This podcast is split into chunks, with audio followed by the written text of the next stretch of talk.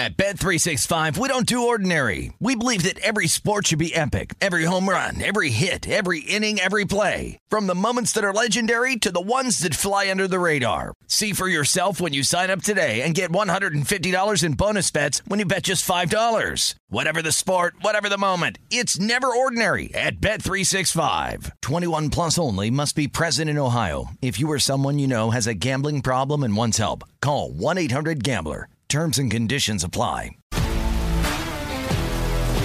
If you love sports and true crime, then there's a new podcast from executive producer Dan Patrick and hosted by me, Jay Harris, that you won't want to miss. Playing Dirty Sports Scandals. Each week I'm squeezing the juiciest details from some of the biggest sports scandals ever. I'm talking Marcus Dixon, Olympic gymnastics, Cain Velasquez, salacious Super Bowl-level scandals. Join me on the dark side of sports by listening to Playing Dirty Sports Scandals on the iHeartRadio app, Apple Podcasts, or wherever you get your podcasts. What's up, everybody? This is Stephen A. Smith, host of the Stephen A. Smith Show podcast. Tune in every Monday, Wednesday, and Friday at the very least as I bring you all new episodes that feature the biggest headlines in the world of sports, pop culture, business, and I answer your phone calls and respond to your tweets. You'll hear my unfiltered opinions and straight-shooter interviews with top celebrities and game changers, all that and more. So listen to the Stephen A. Smith Show podcast on the iHeartRadio app, Apple Podcasts, or wherever you get your podcasts. You may know Jackson Pollock, the painter famous for his iconic drip paintings. But what do you know about his wife, artist Lee Krasner? On Death of an Artist, Krasner and Pollock, the story of the artist who reset the market for American abstract painting. Just maybe not the one you're thinking of. Listen to Death of an Artist, Krasner and Pollock on the iHeartRadio app, Apple Podcasts, or wherever you listen to podcasts. This is the Detroit City Cast with Dan Leach, presented by Bet Rivers. And welcome in, fine citizens. Happy Throwdown Thursday here on the Detroit City Cast, brought to you by our great friends at Bet Rivers. And boy, we got a huge weekend ahead of us. Been destroying it with the U.S. Open. We got Michigan and Michigan State on Friday and Saturday night. We're getting closer to the Lions season.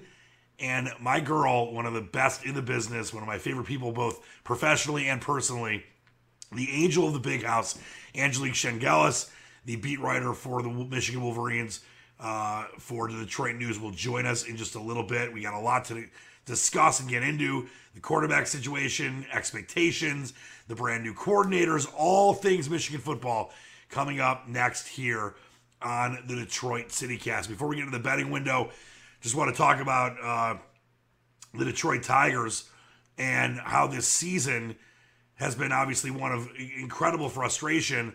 But, you know, I've been thinking a lot about this, and I think that next season could be a lot better than a lot of you might think out there. And of course, September is going to be very frustrating. I know that Torkelson's coming back up, and, you know, maybe there'll be some nice moments throughout September just to be able to cheer for the team. But with some of the young talent, and if they find the right new general manager, I think this team would, you know, if they don't get so banged up like they did this season, things could be a lot different. And also Serena Williams, what an incredible performance against Canada in the second round. You know, she did it on Monday night against a much inferior opponent. And then against the number 2 ranked player in the world, the number 2 seed, who's obviously had her own injury issues with long COVID, Serena Williams finds a way after playing brilliantly at times in the first set, but giving up some breaks and then winning in that tie break, playing some really bad tennis at times in the second, and then just smoking her in the third in front of Tiger Woods and her sister Venus and Spike Lee and all these great celebrities. Just an incredible atmosphere at Arthur Ashe Stadium. She is the GOAT. I think she's the greatest tennis player of all time. She might be in the top 3 or 4 greatest athletes of all time, and she is not ready to say goodbye yet. And if you've been following my U.S. Open picks, I sure hope you have. We're going to have some picks for you coming up in just a second. You had Serena Williams. I gave her to you plus 198. And then actually I took her live at plus 260 before the third set. So I was actually out playing poker last night, and I had a couple people thank me that had seen the play that I gave them. But we are now 4-1 overall. We did our first individual match losses last night with Fernandez going down and just a very poor performance by her. against Samsonova. And then Felix, my man Felix, was just terrible against the rising 21-year-old Jack Draper from Great Britain. But we're 4-1 overall, 14-2-1 overall match record. And listen, I know some of those are favorites, but not too shabby. There's been a lot of upsets, including Tsitsipas, who was almost minus $2,000 favorite, actually more than that, in the first round. So got a couple plays for you that we'll get to in a minute, but let's head into the Motown betting window, and it's brought to you by our great friends at Bet Rivers. And you kick off college football with Bet Rivers Online Sportsbook. Join Bet Rivers every Saturday of the college football season for a 20% parlay profit boost of at least 3 legs. With new promotions and props every day, Bet Rivers is your go-to sportsbook. Download the Bet Rivers app or go to betrivers.com. Today, it's a whole new game. Must be 21. Playable in Michigan only. Gambling problem, call 800-270-7117. I will have some plays for you when it comes to college football in just a minute. But as we mentioned, the Tigers, just a very, very rough season. It's tough to even talk about them at times, but of course I'm going to bring them up here on the Detroit City Cast. We're all about Detroit sports. They do lose to the Mariners. They actually played decently well for the majority of this game. Gonzalez moves to 10-12, by the way, with the win with a 3.99 ERA. Lang gets the loss. He's 4-4 with a 4.21 ERA. Tigers go down 5-3. And now they will wrap up this series with the forward-thinking, playoff-thinking Mariners. Later on today, 1:10 p.m. Eastern start here in the Motor City. It's Gilbert for Seattle. He's 10-5, one of their best pitchers with a 3.49 ERA. And Rodriguez back for the Tigers, 3-3 with a 3.60 ERA. Remember, he came off that personal situation list. So he's, he pitched decent the last time he was out.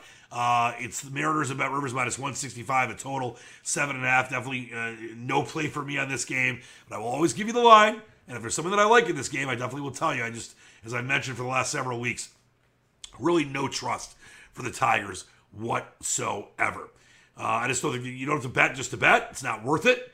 And to me, if there's something that really stands out to me, maybe the Tigers is a huge underdog where I like him at a certain spot with a starting pitcher for the Tigers, or I like a total or an under, an over or under, I'll let you know. But I just really, as I've been looking at these games, there's just no value right now. I know the Tigers look good for a couple games against Texas, and then they got their asses kicked by Seattle in game number 1. Off of that, kind of offensive explosion for 3 games against the Rangers. And then, they played a hardy game last night, but in the end, Seattle too much. So no play for me when it comes to the Tigers. Let's take a look at the latest lines for both Michigan and Michigan State. And as I mentioned, I do have some plays for you. 1-0 on the year. I gave you Northwestern plus 10.5 last week. Actually closed at 12.5, but I gave it out to you at 10.5, so we'll go with that line. But they won outright. But let's take a look at Michigan State and Western Michigan. This line was 17.5 like 8-9 days ago, and it steadily has moved up and had a big move about 5 days ago. We are now looking at Michigan State, 22.5 point favorites. Both sides minus 110. The Spartans minus 3,335 on the money line. The win, the money line for Western Michigan is plus 1,100. Total's been very steady. Even though the majority of the money is on the over, we're seeing more juice on the under, 54.5, over minus 109, under minus 112. And we have like 80+% of the money and the tickets on Michigan State. I have no opinion on this game. If I change my mind, I'll give it out to you tomorrow on our first Football Friday show of the year. But to me, I think Michigan State should win this game fairly easily, but it's a game one. Western Michigan does have some ability to score some points for Tim Lester, but this should be basically a blowout. But, backdoor covers, first game of the season, in-state team.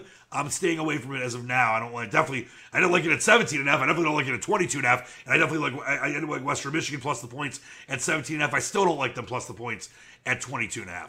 By the way, Eastern Michigan will get it going on Friday night, tomorrow night with Eastern Kentucky. Well, Eastern Michigan could be a MAC contender this year, and they had a chance to do it last year. Maybe this is finally the year for Chris Creighton. They're 13.5 point favorites over the Colonels, minus 125. Eastern Kentucky plus 13.5, even money about Rivers.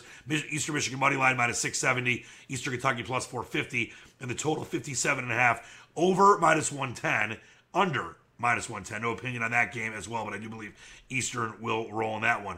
And then when it comes to Michigan and Colorado State, we saw this line at 27.5 last week, and then over about a 12-hour period, it went all the way up to 30.5, and we saw some 31.5s. But guess what? There's some money coming back on Colorado State. We're seeing some sharp money once it got past 30, back on the Colorado State Rams.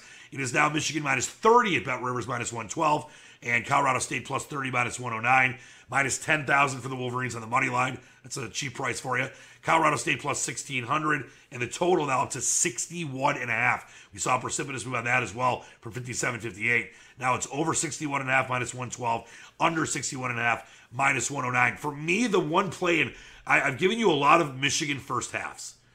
I am considering taking the Wolverines in a first half play because Harbaugh has had an incredible win rate when it's come to first half totals. And we're not going to probably have that total or that first half number until tomorrow on the fantastic or the Football Friday show. But that could be, you know, if it's 17 or so, I think that that might be the way to go in this game. I'm not taking Michigan minus 30.5. They should roll Colorado State. But once again, first game of the season. And obviously, I don't really have an opinion on the total. I've told you before that if you like a big favorite, you would want to lean on the over. If you like a big underdog, you'd want to lean on the under. And in this game, if you're taking the Wolverines, you've got to go over the 61.5. But Michigan might win this game 45-10. And, you know, Michigan covers, but they don't go over. So it's a stay away for me. Maybe you live bet this game if somehow Colorado State goes up a touchdown early and Michigan's minus 20 instead of 30.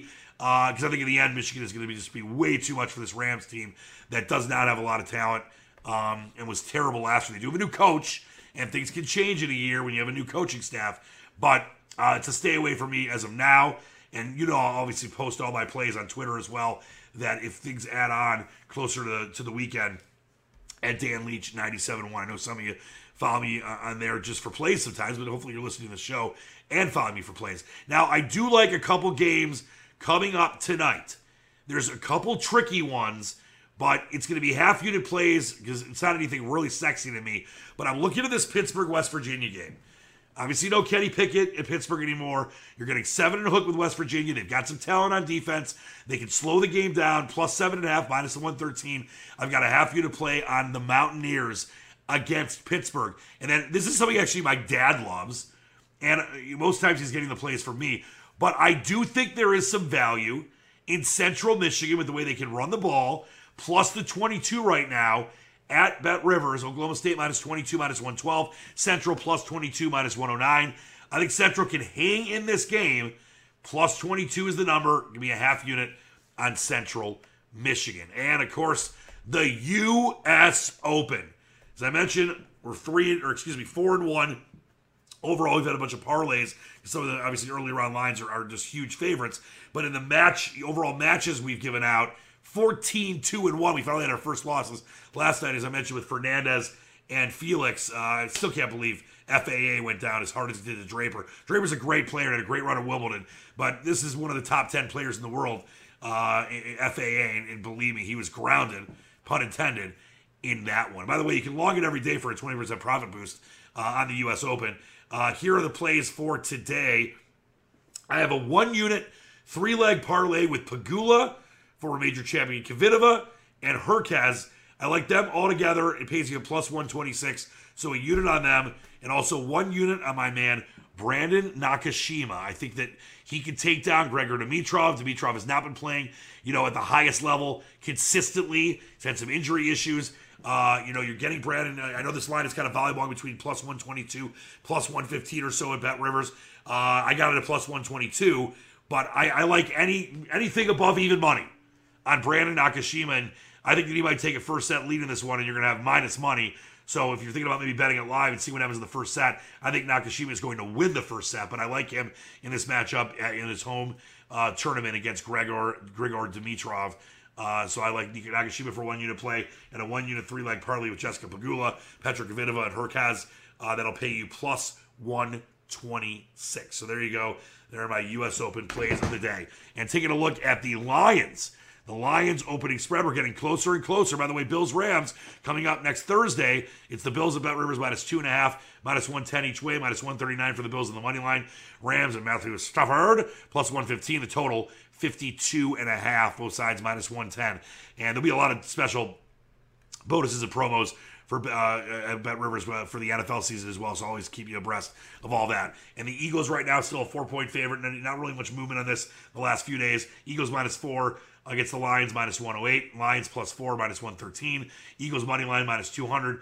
Lions plus 163, and the total 48.5, over minus 109, under minus 112. We're going to have a full breakdown on that coming up next week, and also a crossover episode with my man Ryan Rothstein, the host of the Philadelphia City Cast. That's going to be a lot of fun. Lions have been a great cover team, even though they've been bad, of course, at the end of the Patricia era, but last year they covered a ton of home games for Dan Campbell. I'm definitely leading Lions plus 4. I think the Lions have a chance to win this thing outright. We'll see. Hopefully there's no major injury issues heading into game week. We'll talk a lot more about that coming up next week as well. All right, that's a trip to the Motown betting window brought to you by our great friends at Bet Rivers. Coming up next, the angel of the big house and all things Michigan Wolverines as we get set for the season just about 48 or so hours away. That is next on the Throwdown Thursday edition of the Detroit City Cast brought to you by Bet Rivers. Kick off football season with Bet Rivers Online Sportsbook. All season long, Bet Rivers is your go-to sportsbook for all football-related content. Check out BetRivers.com or download the Bet Rivers app for the latest odds, unique promotions, player props, and more. Every week, Bet Rivers has unique football specials to help you win big. Cheer on your favorite teams and back your favorite players with Bet Rivers. It's a whole new game. Must be 21, playable in Michigan only. Gambling problem, call 1-800-270-7117. And here she is, one of the greatest people, and of course journalists as well, the angel of the big house, Detroit news beat writer for the Michigan Wolverines, and one of my just, favorite people on earth, Angelique Chengelis. It is so great to see you as always, but we got football in a few days, so this is like, it's like Christmas and Hanukkah wrapped into one. Don't forget, we have the U.S. Open that you and I both enjoy watching. So it's like a smorgasbord of sports and the games, coming up starting Thursday night. It's going to be, I mean, the football games plus the tennis. I mean, you and I are living the dream right now. It doesn't get any better. And I love I'm not saying there's not other people in this media, area that respect and like tennis, but it seems like you and I are two of the biggest ones. And it's just such a beautiful sport. And we were talking before, we started the interview today about Serena and what that was like on Monday night. That was you covered a lot of incredible things. I mean, I have as well. But I'll tell you, that was one of the coolest things I've ever seen. The whole setup and everyone going out there and just the noise to support Serena's final run at the U.S. Open on Monday. It was really incredible, Dan, and all the celebrities who were there. I do think Serena was like, what is all this? And I think as an athlete, she was thinking, right, okay, I need to prepare for my second round match. Let's get this going. But, I mean, she loved the moment. It was a great moment. And, it was great to see Billie Jean King on court. And all the respect that Serena's getting is so well-deserved. And really I want to see her make a deep run into this tournament. I mean, her second round match is going to be tough, and but it's been cool. And I've been to the U.S. Open twice, and I was lucky enough to go to Wimbledon this summer, and that just blew my mind. But the U.S. Open is such a different atmosphere. It's so rowdy. It's New York, It's just New York in a tennis environment, and it's so cool.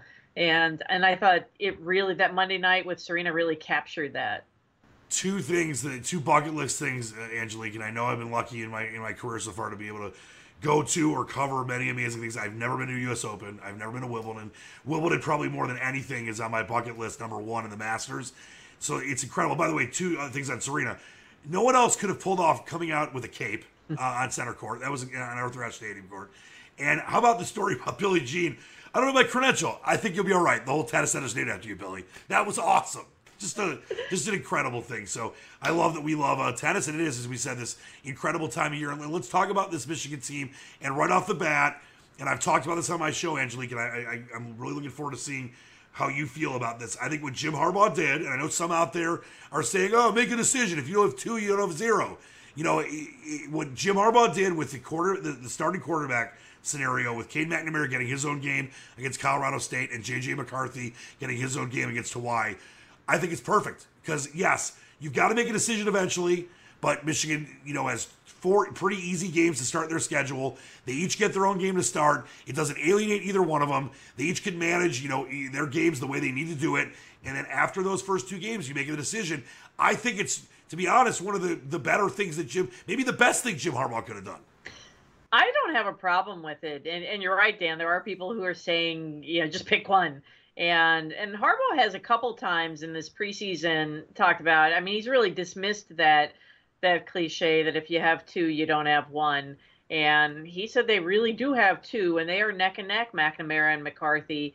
And you know, I asked Kirk Herbstreit about it on a conference call this week, and he said the same thing. You know, this is unconventional, but the way the schedule sets up, it allows for this. And as a quarterback, like Herbstreit was, and he said he thinks Harbaugh's thinking this way as a quarterback, you want to have a whole game to get the rhythm of the game, and you've got to deal with the ups and the downs, and you know, you got to get used to seeing defenses, and he thought that this was a perfect way to handle it in that sense. Look, I mean, Dan, I think this could go on for even beyond the two games. Right. I mean, at some point, I agree, he's got to settle on one, but I do think it'll be like last year. Whoever's the starter, the backup is going to play, and I don't know how much. But I think that the backup will get playing time. I don't think it's not gonna be Brady Henson part two, but it's gonna be really interesting to see how this plays out. I'm looking forward to it because all we hear is that you know, Cade and JJ have had great camps, and Harbaugh said Cade's not getting a demotion, but it's definitely a promotion for JJ. Yeah, like I said, I know some will say if you have two, you have zero. But to me, if you have two great quarterbacks, it's better than having one great quarterback. Now, what do you say to, and I think this is kind of silly, and we know how fans can get, and this is kind of just a total fan take, in my opinion, where people are saying that the only reason Harbaugh's doing this is he doesn't want, you know, J.J. McCarthy to transfer. Neither of these guys are transferring the week before the season, Angelique. I think that's just crazy talk. Well, not at this point, but I do think it's something that's, has to be in the back of Jim Harbaugh's mind. I mean, he doesn't want to lose either one of them. You know, you're looking at J.J. McCarthy, who's a five-star. He's come into this program, and he has done all the right things. So is Cade McNamara. I mean, he's come in, and they're very different personalities, but they're both handling their jobs in the same way with, I think, some real grace and toughness. But you know, at some point, with the transfer portal the way it is and that kind of free pass that you get now, you don't have to sit the year, I do think that's something that's on his mind, Jim Harbaugh's mind, and has to be on every coach in America's mind. I mean, how do they really balance things? It was a luxury in the past where, you know, you could, I mean, you know, we know those stories about Lloyd Carr pushing transfer papers to different players as a way to push their buttons and to right. get them motivated to stay and work. But nowadays, I mean, a player can easily say, okay, I'm out of here. And there's nothing to say that JJ or Cade won't do that. And I think that this is a way for Jim Harbaugh to say, you're both getting a very equal chance. You both get a chance to show us what you can do. And he's more than willing to let this go for a while. So I think it's probably in there a little bit, Dan, but not his biggest focus. Right, of course. And listen, as great as J.J. McCarthy is, we've seen it on the field and the upside, and obviously he's the future. Cade McNamara got them to the playoff last year, beat Ohio State, first Big Ten title since 2003, so you can't forget about that. And to take it a step further, Angelique, you know, being around the team so far, and I know that, you know, with college, the media doesn't get the kind of access they do with the NFL, but you, being the angel of the Big House, you get special access. That being said, what has been the feel for you? We know this team lost a lot on defense, obviously with Ojabo and Dax Hill and Aiden Hutchinson, who I take Aiden Hutchinson 5-1 to win rookie of the defense rookie of the year, by the way, if you want a free play today. But, you know, we know that the defense might have some question marks about who's going to fill those gaps. We know the offense looks like it's going to be really, really good, and we'll see how the quarterback thing shakes itself out. But the feel you've got around this team coming off the incredible year last year, I've looked at a lot of different metrics that I follow for people to put together power ratings, and obviously we know it's all on paper right now. I'm seeing people that I respect have Michigan as a top 4 team. I know it's the preseason, but people can't forget there's still a tremendous amount of talent there. What's the kind of feel you've gotten around fall camp so far? I think top 4 is a little extreme right now, and I had to do my game-by-game predictions, and I really wanted to find a second loss, and I really hemmed and hawed. They could lose at Iowa in their first road game of the season. They could lose to Penn State. I mean, they could... I suspect Maryland's offense will give Michigan's defense some problems in Game 4 in the Big Ten opener. I mean, and obviously going into Columbus is tough. But, you know, that's not your question ultimately. It's what's the feeling, and the vibe is they really want to prove. They think that they've heard. I don't know that a lot of people have called last year's performance a fluke, but, you know, players hear what they want to hear to help motivate them. And they've talked about proving Michigan's season wasn't a fluke. They all know that with Aiden Hutchinson and David Ojabo, with their departures, you know, that's 25 sacks. And right. I don't think anybody's saying that they're going to replace those guys. And you get the sense talking to these guys, like Mozzie Smith has really become a vocal leader for this team and saying, look, it's not going to go through two guys. It's going to go through all 11. They've talked about obnoxious communication on defense, where they're just constantly talking, and you know, they seem to feel like they've got very good chemistry on defense. It's just you know, we got to see this defense put to the test. I don't know that you're going to see it these first couple games, but finding some guys in the secondary who can do what Dax Hill did, I don't know, that's going to be hard to do too. But I think they have to get away from this notion of they have to replace those guys. They have to find a way to mesh as 11 and be their own defense. And I think they're going to be good. I don't know how good, but I think they're going to be good on defense, Dan. Yeah, and I'll tell you this, with all the different scenarios, you know, that they have to deal with, as we talked about, like, you know, having to recover from losing some of the best players that went out in the draft last year, to have the schedule to start they have, obviously, is an opportune thing. But how about the other situation? We see teams lose coordinators all the time. But to lose both coordinators, and obviously you bring in Sharon Moore and Matt Weiss, or they're named the co-offensive coordinators, and then obviously, you know, you look at Minter, Jesse Minter as the D coordinator.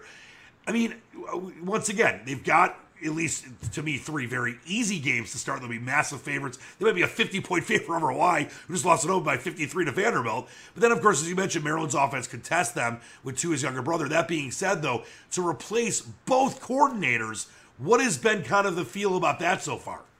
It's been pretty seamless on defense. I mean, Jesse Minter, who was a defensive coordinator Vanderbilt last year, worked with Mike McDonald on the Ravens staff. McDonald's now the defensive coordinator there. So they speak the same language and they speak the same scheme.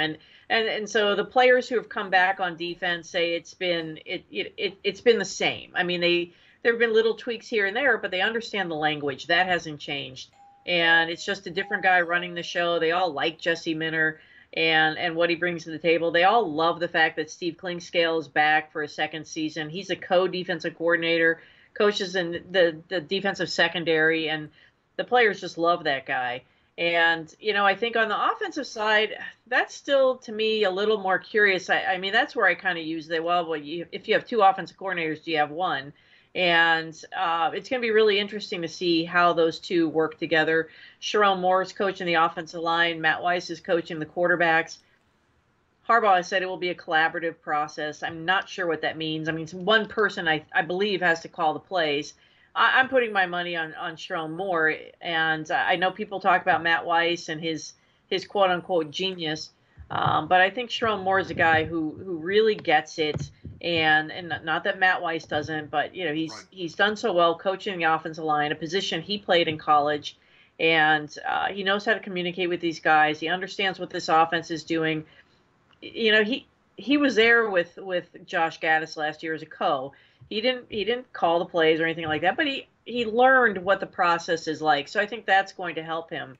But it is going to be interesting. I mean, but they sure have a lot of weapons on offense to work with. So I'm going to be really curious how they concoct game plans every week to, you know, make sure. I mean, I don't think they don't set out to make everybody happy, but everybody on that offense wants to touch the ball, and they've got a lot of great skill players. So I think that's going to be really fun to watch how they do that. 100%. You know, speaking of one of those guys who wants to touch the ball, it's Ronnie Bell. And great to have him back. And what have we seen from him so far leading into the season? Oh, he's been better than he was before. I've heard that from everybody. I mean, even early in camp, people were texting me who've been to practice saying, Ronnie Bell.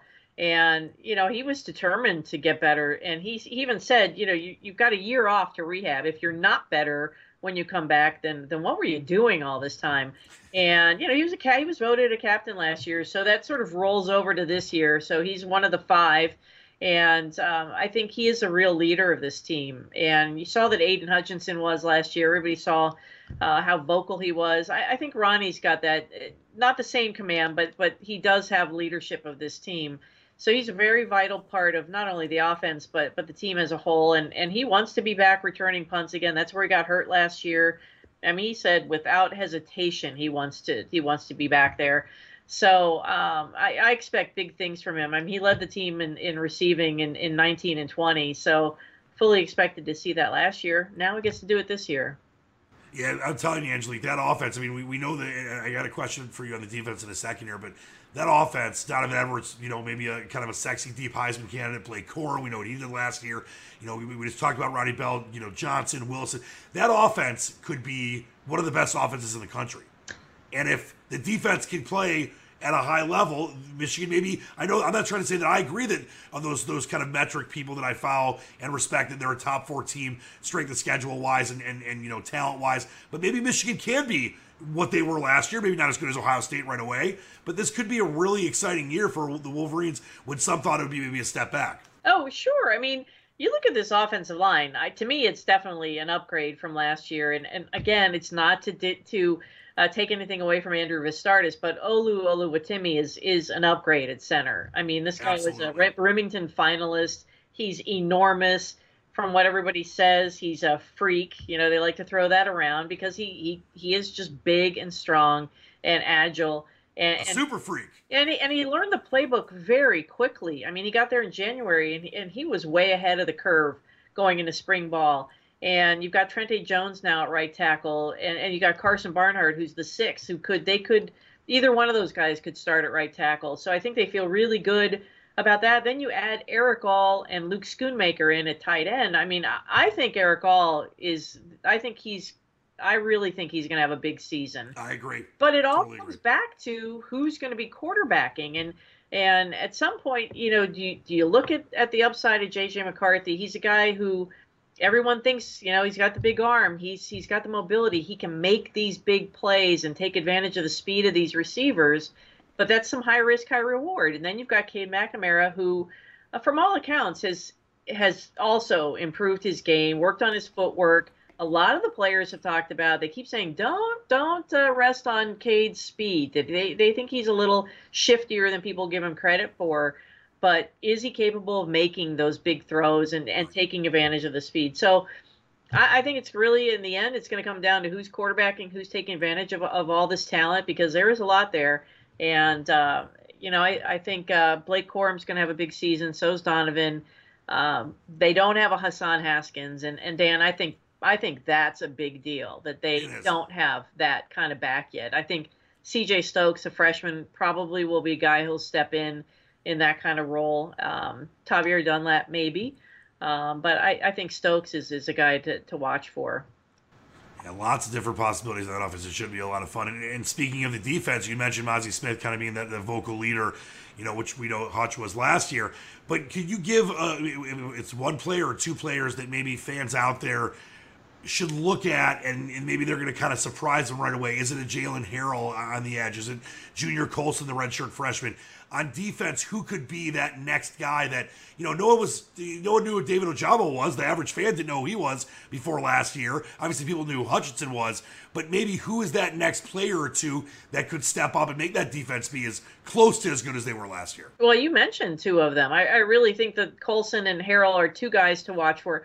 I think a guy who I thought he really had some moments last season, and I think that he's just going to have a very solid year is Chris Jenkins. I think he's they were joking that his nickname is Mutant because he is deceptively fast and deceptively strong, and I really think he's going to have a big year. Mike Morris, you know, I'm curious. He's got that energy, kind of like Aiden had last year. He's got the physique. Does he have it? I think that's something we're going to find out pretty soon in these early games. You know, how much does he bring to the table? And I suspect he's going to have a solid year as well. But I think the names that you've mentioned, and I still think at some point Will Johnson's going to emerge in the defensive secondary. But I think that they've got some good pieces back there as well. And And don't rest on special teams, Dan. I think that's still... You never can't rest on the third phase. It's sometimes the most important phase. Absolutely. Angelique, I know you mentioned that you haven't done your game-by-games yet, but I gotta throw it out there. The total right now, the win total, I think both Michigan and Michigan State's win totals at Bet Rivers are right where they should be. Michigan State 7.5 and the Wolverines 9.5. I mean, to me, I think the Wolverines are going to be at least a 10-win team. I think they can lose to Iowa, lose to Ohio State, and if they lose to Michigan State at home, don't talk to me for 3 weeks. But to you, where do you think it's at? I know you're still going to do your game by game, but to me, I think that win total at Bet Rivers 9.5 and where it's at pretty much everywhere is exactly where it should be. Could the Wolverines be 12-0? Sure. Is there a great chance of that? Probably not. Could they win 11? Yeah. Could they win 8 or 9? Absolutely. It's right in that range. I think it's right where it should be at 9.5. What do you see? I think that's fair, and I did waffle. I'm looking at that Iowa game, and the biggest threat is playing a Kinnick. I mean, Michigan has struggled there the last 4 games. Those stupid pig locker rooms. Yeah, yes, that too. And I've talked to players, older Michigan players, and they just, it's the fact that those fans are right on top of you, and a couple of them said that those guys get very educated, and they heckle things that really are they've researched well, so it gets in their heads when they hear it. And that Iowa offense is still not very good, and the defense is superb. But I just don't know if that Iowa offense has what it takes. But again, we don't know what Michigan's defense is going to be like. So I've been waffling on that one. Michigan State, Tucker and the Spartans have won those last 2 games. And is it a mental block thing with Michigan now? I mean, at least they addressed it at Big Ten Media Days like they did the Ohio State rivalry last year, and they talked very openly about it. And that's not why they beat Ohio State, but maybe it is. Maybe they, they were like a little more relaxed about sharing that they care about Ohio State and prepare for them every day. And now they're talking about Michigan State. Like they know that's a top priority to beat Michigan State. But again, I mean, it's even before Tucker. I mean, D'Antonio, they prepared so well for that game. So, yeah, I mean, I could see them, winning 11. I could see them, about 9 to 11 wins, I think is fair. And, I'd say for Michigan State, I'd say 9, 10 wins are perfectly feasible, too. They got a tougher schedule, but that's definitely feasible. Do we think that Iowa game is going to be a night game? That's kind of the way I'm feeling right now. I thought so, but then I was talking to people cover Iowa, and they were thinking it would be like an 11 a.m. Central start. So that would make it a little – I think that would be play in Michigan's favor. Yeah, for sure. I think looking at Michigan's schedule – I mean, obviously Hawaii is a night – Hawaii. How did I say that? Hawaii is a night game. But I still think people want to say Penn State. I've been saying Michigan State all along will be. Yeah, I think if Michigan State's the home game at night for sure. That's the way I thought for a while. Yeah, because I think Penn State and Ohio State play that day. And that'll probably be the Fox noon game. So I definitely see Michigan State a night game, which, I mean, that just makes it. Doesn't get any better. Yeah. Oh, I know. I think that's a great stage. That's a game I would want to see at night versus Penn State.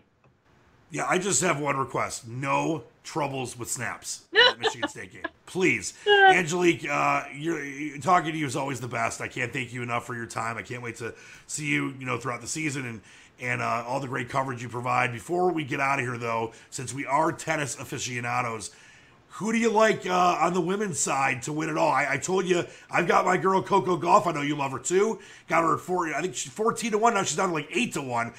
Can she finally get it done, or is it going to be we've had like all these different women's champions at majors for the last basically 3 years? No one can keep the number one ranking. What do you think happens at the U.S. Open? I like Coco. I like your pick of Coco Gauff, and the 2 days I went to Wimbledon, you can queue and try to get tickets for center court. Was able to do that the second day. Oh. I got to see Coco Gauff on center court, and that was really quite a thrill. That's just so awesome. It really was great. And I really am a Coco Gauff believer. I think she is, she's gotten older now. I mean, she's not old, but she's definitely understanding the mental aspects of the game better. And I think, and that's, something that Serena has always been, her mental toughness has always been just like unbelievable. And I think Coco has that ability, and I would really like to see your prediction come true, because I think she'd be a terrific champion. Yeah, listen, it's not like you got a major run when you're 15. She's obviously not old, but it seems like she's old because it was 4 years ago. She just graduated from high school. Unbelievable. Angelique, thanks so much as always. Please follow Angelique on Twitter at Chengelis. And hopefully, I told you, I got 5 tailgates for you opening day. You can come to any one of them. I'll be on my scooter. I'm going to scoot by and try to find you. But you're just the best, and thanks so much for everything. Thanks, Dan. I love doing this, so thanks for having me on. Thanks, as always, to Angelique Chengelis. She is the best. Please follow her on Twitter at Chengelis. Can't wait to see all her great coverage throughout the season. Hopefully, I get to see her again in Indy and in Miami, or obviously, different sites now for the college football playoffs than there were last year. But I got to hang out with her at all those sites as Michigan went on their incredible run. Just love her on a personal level, but she's so good at what she does.